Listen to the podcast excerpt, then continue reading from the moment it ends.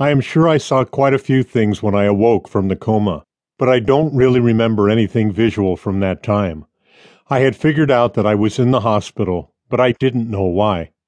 My most pressing concern was the frigidly cold and horribly heavy wet boots that I felt strapped to both my feet. They were on so tight that I couldn't move my lower legs, and the fluid chill made me miserable.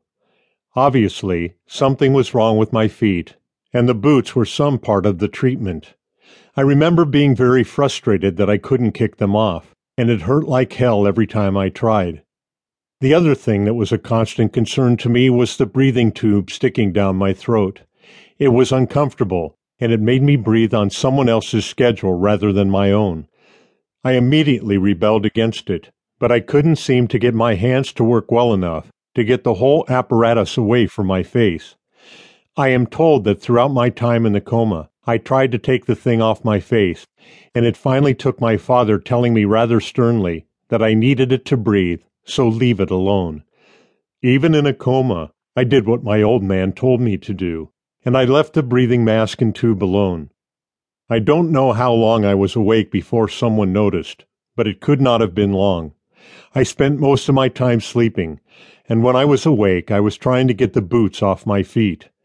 How long I spent awake without vision is a mystery to me, but I do remember vividly the first thing I actually saw when my vision returned.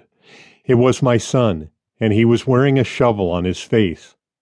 I know now that he was wearing a hospital mask to protect both himself and me from infection, but at the time I thought my son was wearing a pink and white striped spade shovel over the lower half of his face, and I found that extremely funny.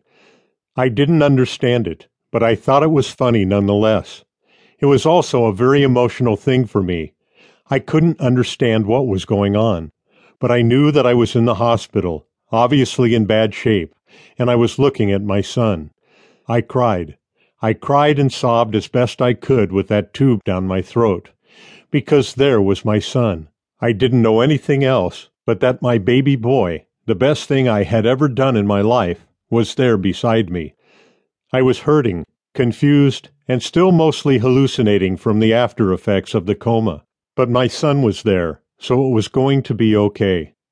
After all the nightmares I had lived through in that horrible coma life, my son was with me now, and seeing him made me so happy I cried. Everything else I saw from that moment forward was simple flashes of reality, space between hallucinations and drug induced sleep. The only time I seemed to be able to focus in on reality is when another shovel covered face would float up out of the mist to look at me. I remember seeing my friends, Jenny, Bob, and Kimbrough, as well as my parents, and of course my son returned often. Sometimes they talked to me, but I couldn't understand the words they were saying. The expressions on their faces spoke to me in volumes, though. It was the looks in the eyes of all those shovel faces that made me understand that something really bad had happened to me, and I was quite certain that I wasn't out of the woods yet.